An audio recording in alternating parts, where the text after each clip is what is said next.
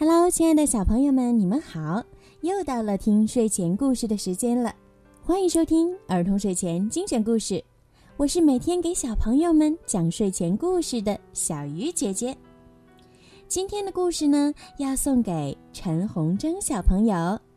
今天呀，是你的五岁生日，你的爸爸妈妈为你点播了一首故事。爸爸妈妈想对你说：“亲爱的宝贝儿。”五周岁生日快乐！你是爸爸妈妈爱情的结晶，我们对你的爱无以言表。爷爷奶奶、外公外婆也很喜欢你，你是一个非常聪明机灵的孩子。希望你能好好发挥自己的聪明才智，将来有所成就。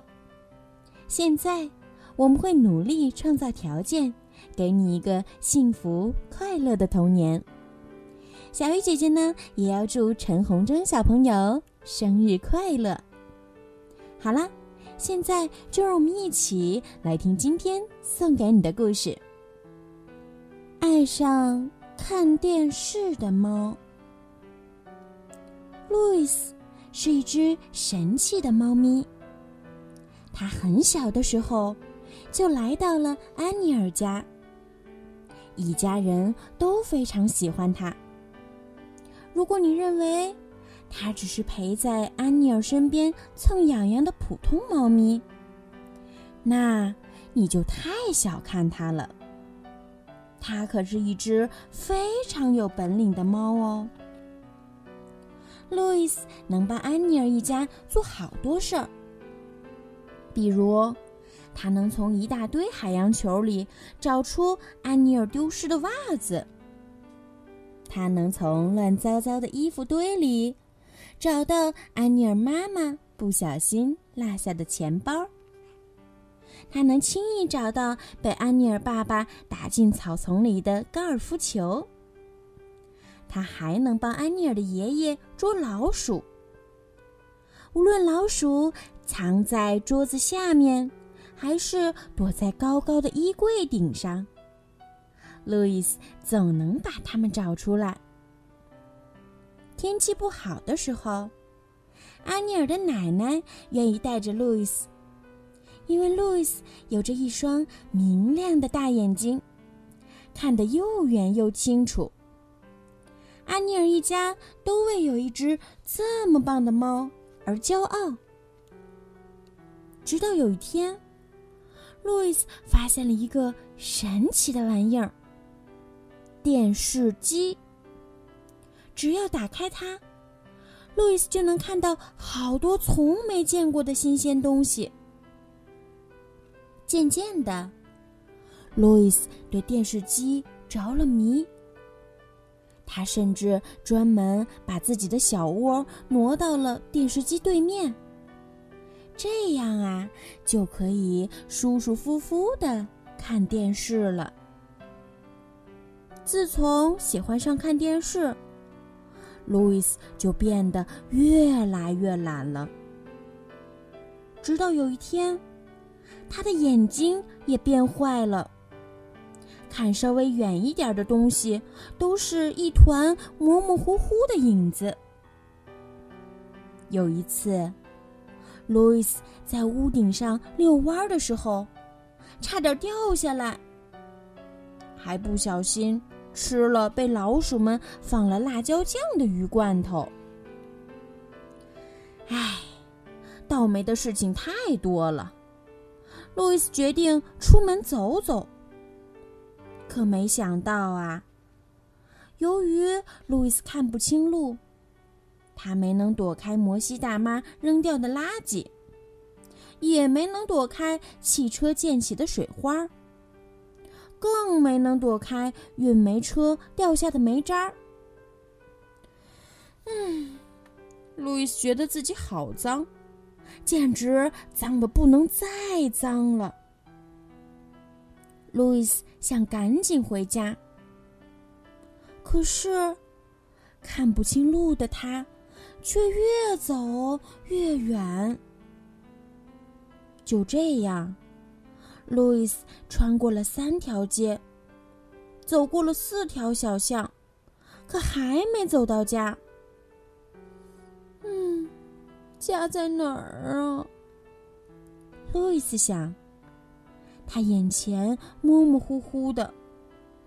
天哪，彻底迷路了。这天晚上，路易斯只能睡在一个四面漏风的水泥管里面。冷风刮在路易斯身上，路易斯又冷又饿，又脏又累。这简直是他从出生到现在过得最糟糕的一天了。他开始想念安妮尔一家，想念他暖烘烘的小窝，以及放在上面的蓝色小毛毯。如果没有迷路，该多好！如果眼睛没坏，该有多好！路易斯流着泪想。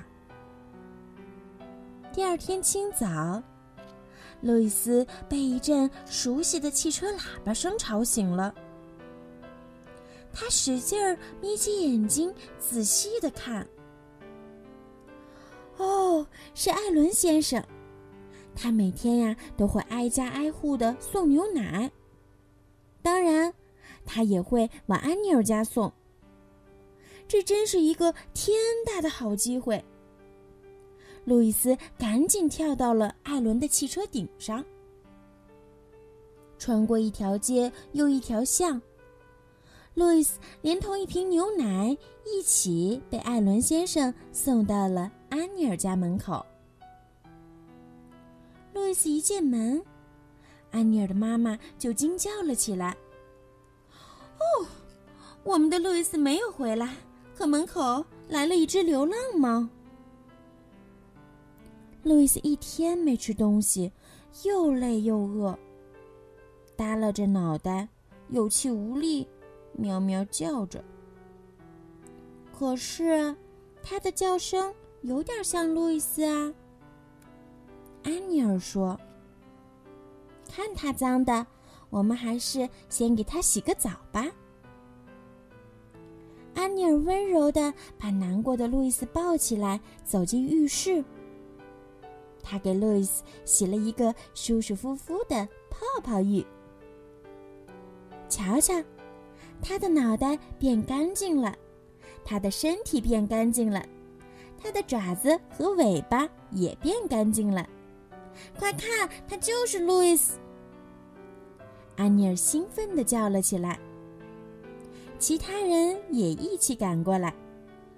没错，他明明就是路易斯嘛！路易斯简直激动的快要哭了。